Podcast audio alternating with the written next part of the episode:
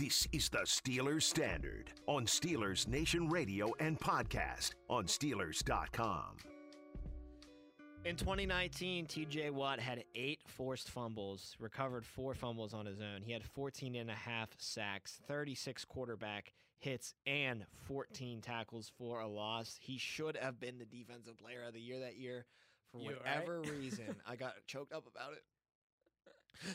But for whatever reason, the league decided to hand it to Stephon Gilmore, the cornerback for the New England Patriots. I More still don't know why that More was egregious chosen. than last year. I don't understand why that still happened. Why did they conclude that Gilmore was a more valuable piece to a defense than TJ Watt was? It just, I, I- if it was the Patriot thing, maybe the Belichick respect thing, I, I don't know. And it's not to take anything away from Gilmore. He should have definitely been a nominee for the award. But I just feel like when a linebacker has a more dominant season like TJ Watt did, they get benefit of the doubt over corners and safeties. Same way how a quarterback would get the benefit of the doubt over a running back or a wide receiver for the league's MVP award. So it was a total head scratcher that he didn't win it that year. Then in 2020, he kind of improved in every single category except for the forced fumbles. He went down to only two forced fumbles as opposed to eight just the year prior to that. Uh, but he increased his sack output by a half a sack. He had 15 sacks in 2020. He massively increased his quarterback hits by a good five amount. He had 41 compared to 36 and nine more tackles for loss. He had 23 tackles for loss in 2020, leading the league in such category. All pro, second straight year, but again, second straight year, not selected as defensive player of the year. This time losing out to Aaron Donald. Which This time a little bit more which, explainable. Which I'm I'm more comfortable with. If you're gonna lose, it might as well be losing to a guy like Aaron Donald. But the Stephon Gilmore thing is gonna burn for a long time. But I, I don't even think he's looking at, at the Stephon Gilmore year anymore. He's the Stephon Gilmore thing is going to burn until he actually wins, Wins it. Once if he he, never it. wins it, we'll forever look at 2019 and be like, I think they robbed this No, this TJ's gonna win it. I do too, but it's still that I, I I can't help but think 10 years down the road if he somehow doesn't. Just I- looking I at 2019 also- and feeling for the guy, because like like yeah. I understand, like, oh, it's just whatever. Why do you get so worked up? Whatever. These guys really care about this kind of stuff. This is legacy stuff on the line. Here's TJ Watt's trying to get into the Hall of Fame, and that's a huge stamp on your passport as far as getting to that point. And he was definitely robbed of it, so it definitely eats at him. It definitely does, but I think TJ Watt's not the kind of guy to just say, "Oh, like living in living in his fears or living in memories," saying, "I, I'm." That's all I think about is 2019. I think he's a guy who's just set on the future. What can I do next? And yeah, he's pissed he didn't win it that year, and I think he's even more pissed he didn't win it this past year because we saw that tweet from the the Jordan documentary, and I took that personally, which was incredible, just execution on his part. But I do think TJ's not the kind of guy to just settle and like and and and just kind of live in these past regrets. And it obviously it wasn't a decision, but it was a decision made by the NFL. And I, I just think he's more set on the future than he is on living in the past. And I think he's just going to work that much harder to make sure that he actually gets Defensive Player of the Year at some point. I agree. Uh, I think if there's one person that you kind of would want to be snubbed, it might in a It's weird way be TJ Watt because that fire is just going to burn extra hard. You see it. You And- see it every snap. And he's got the hype man too. Yeah, that hype man out in Arizona, his big brother JJ, i- is right there with him. He was right there tweeting with him, saying it was a joke that he didn't win it. And they have the most intense off-season workouts I think of anybody Oh, yeah. in the NFL. So they'll they'll ratch. I think even JJ said or, or TJ said like. Get ready for those Wisconsin workouts this winter. It's like we're getting even wor- or this summer. It's like we're getting even harder this time. And uh, and then there was that video afterwards of they were up in Wisconsin and they cut the Right. hole in the ice. And Right. TJ sits into the ice for like a little cold treatment. It's insane that those guys do. They're they're lumberjacks. They're, literal they're lumberjacks. Not, they're not there. even lumberjacks. They They're rip just- trees out of the they're like ground with their bare hands. Yeah. It's insane. But yeah, the fire that's going to be burning in TJ Watt this season. I mean, you saw it last year. He he increased his tackles for loss, he increased his quarterback hits, and he increased his sack output by a, a tick. So you saw that that fire from losing to Gilmore pay off in 2020 by having a better year than he did the year prior. Uh, I, I think the one thing that he'd look at is and he'd say is, I got to get back to that forcing fumble mode. In 20, tw- Yeah. 2018, I had six. 2019, like I said, I had eight. And then he only had two last year. I think that's one thing he probably looks at, and I'm sure they're doing drills with with logs of wood where he's just karate chopping them, Right. pr- pretending that it's a football, punching it out of the hand. That's the TJ Watt punch is something that I think he probably is going to want to improve upon in the 2021 campaign. And I also think he's got his eye on the Steelers' single season sack record. That extra sure. game helping him Yeah, out. we talked about 16 is the number with James Harrison. He had 15 last year. He's flirting with it. with an extra years, game this year it. too. He's he's got his sights on that, and but to be honest, on that's the least of his. And worries. remember, he sat out the final game against the Browns, so he could have very well gotten the single season sack record if he played a full season last year.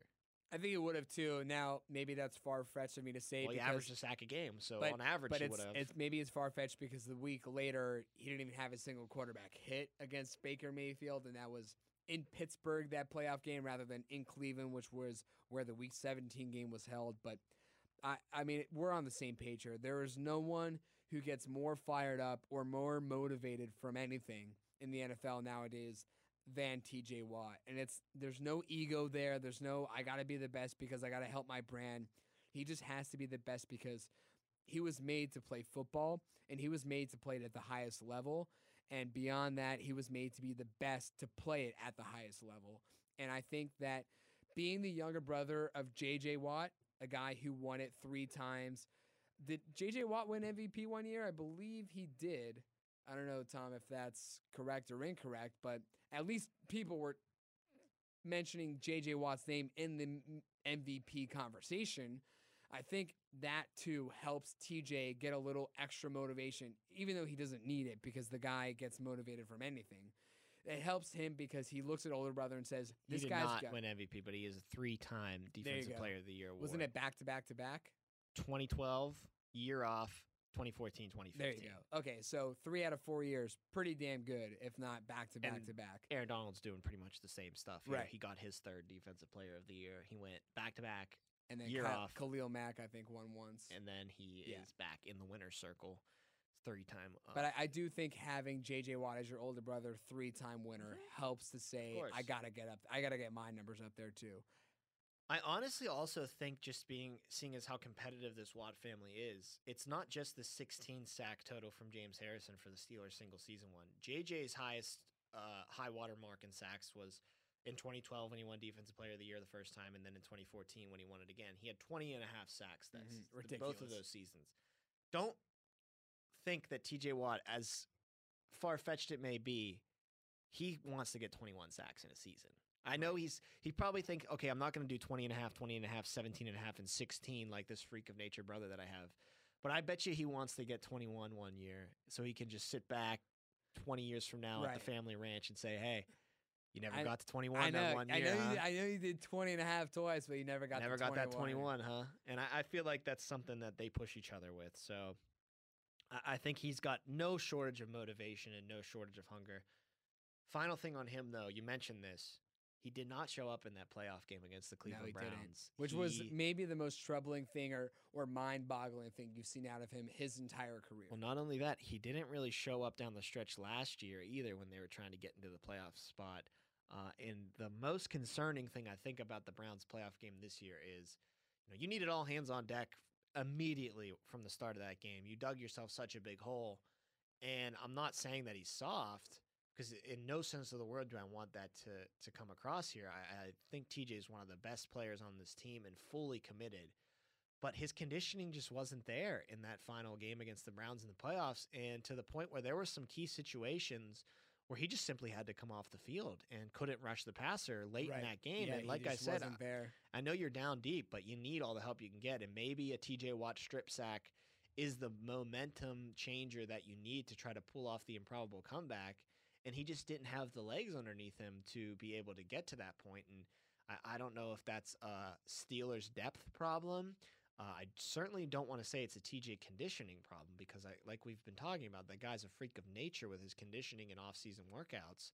Uh, so I, you know, maybe I do lean more towards it's a Steelers depth problem in that he burned himself out throughout the entire season because, I mean, he's playing the majority of the snaps. That when you get down the stretch run, your body just starts to wear out, and playoffs are a little different beast. I'm sure the linemen are hitting a little extra harder when it comes to playoff football. So, you know, he clearly kind of faded in that game. And that's the one thing more so than a defensive player of the year award that you really want to see because I know that it doesn't count playoff performance when they take their votes for these awards into account. They don't take into account the playoffs.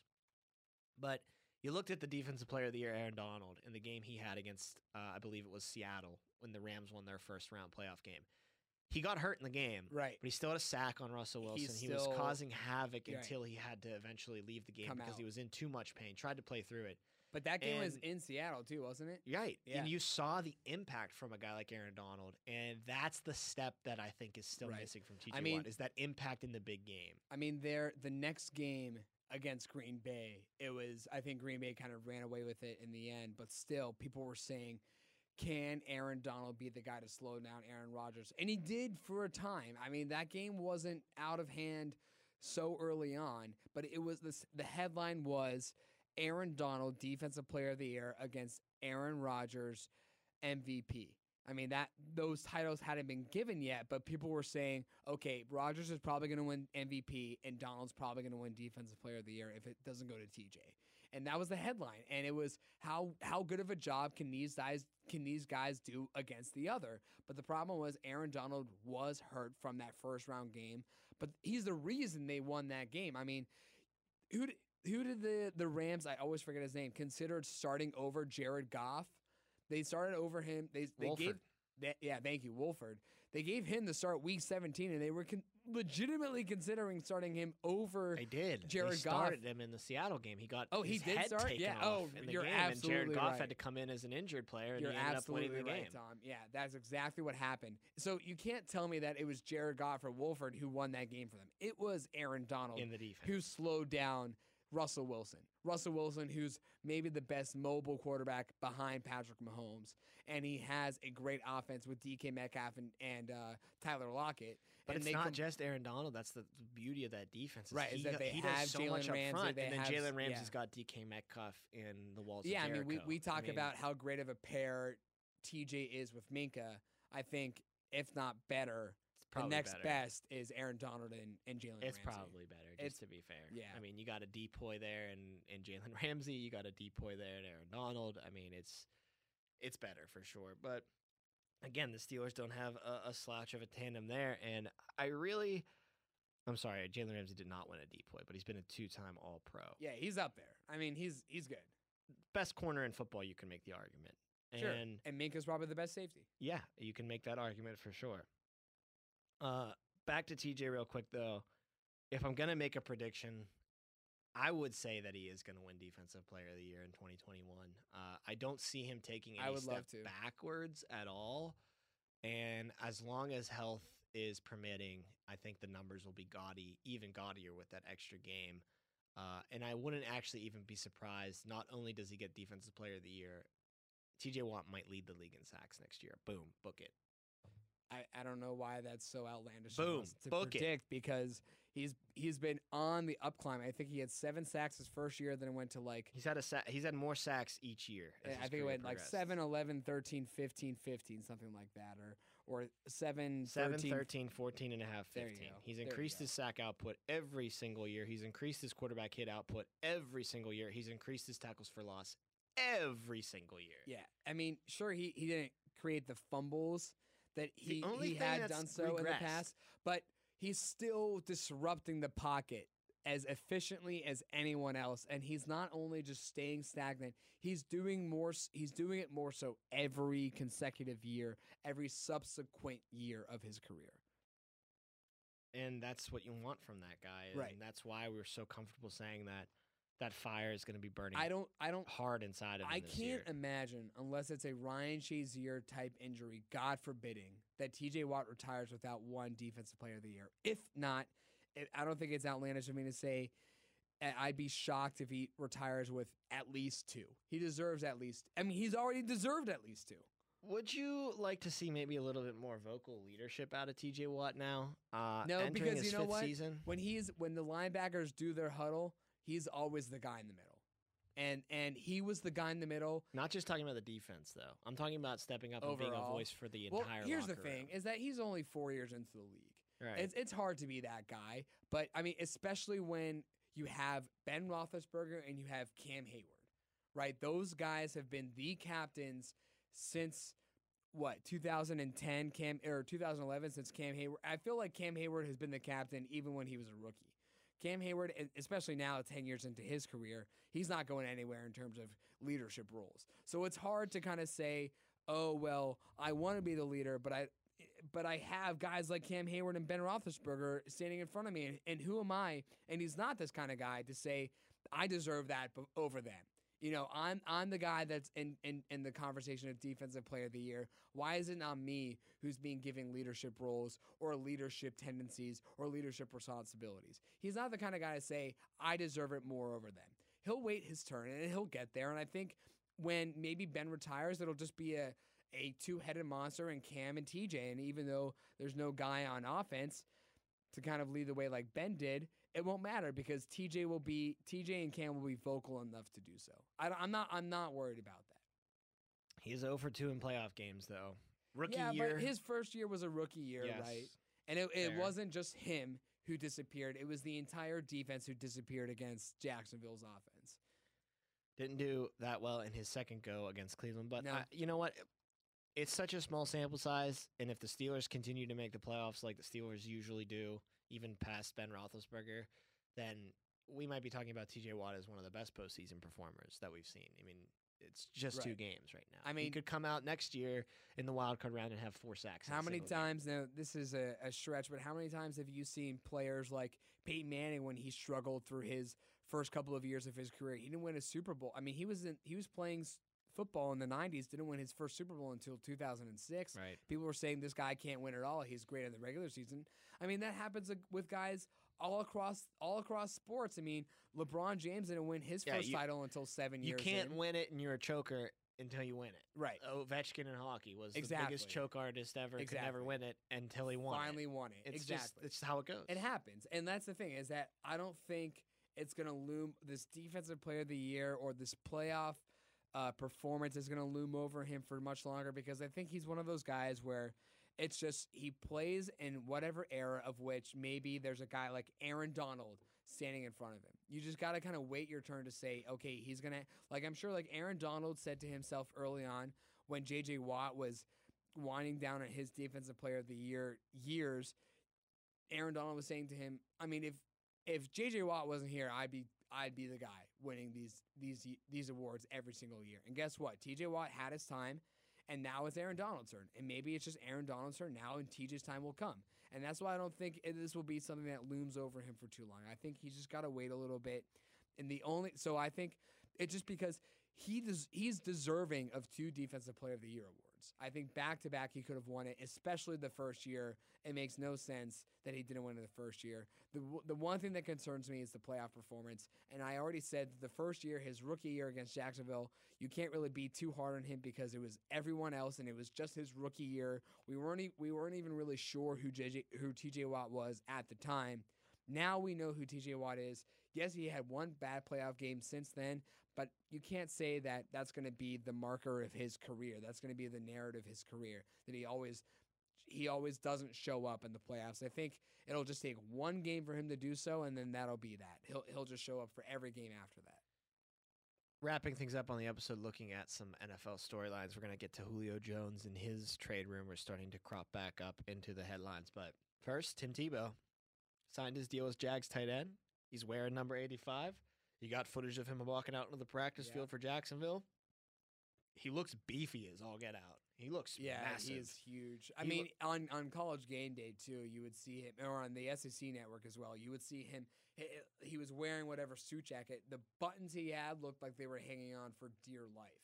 You already saw that, and now that he's working out more so to get into football shape, he's going to get beefier and beefier. I think. Uh, there was a clip on NFL Network of him running a quick out, Saw that, yeah, hit him right in the helmet. yeah. Saw. hit him right in the helmet, bounced right to the ground. I mean, what a joke this is. I mean, seriously. And I'm not the guy that's like, he's taking a spot away from someone who deserves it because he's not. He's taking a spot away from some scrub who's probably going to get cut anyway.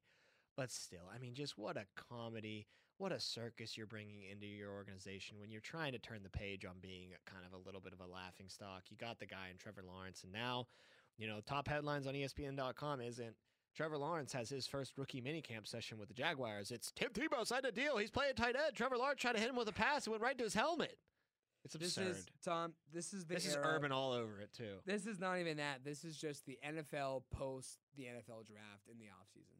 That people are grasping for headlines and the fact that Tim Tebow is his name is being floated out there, people are so happy because they have a big name to talk about even though he doesn't really he's not really a big name anymore. He his name is just carried on. It's kind of to the point now where you've been s- throwing yourself in the news cycle so often that it reminds me of when Brett Favre came back from retirement for like the twelfth time, and Right. everybody's just like, "Oh my god, enough go already away, with go this away, guy!" like- retire already. it's the same thing with Tebow. I will like say this about when Te- Tebow left the Mets after this year, and he wasn't on the team this year.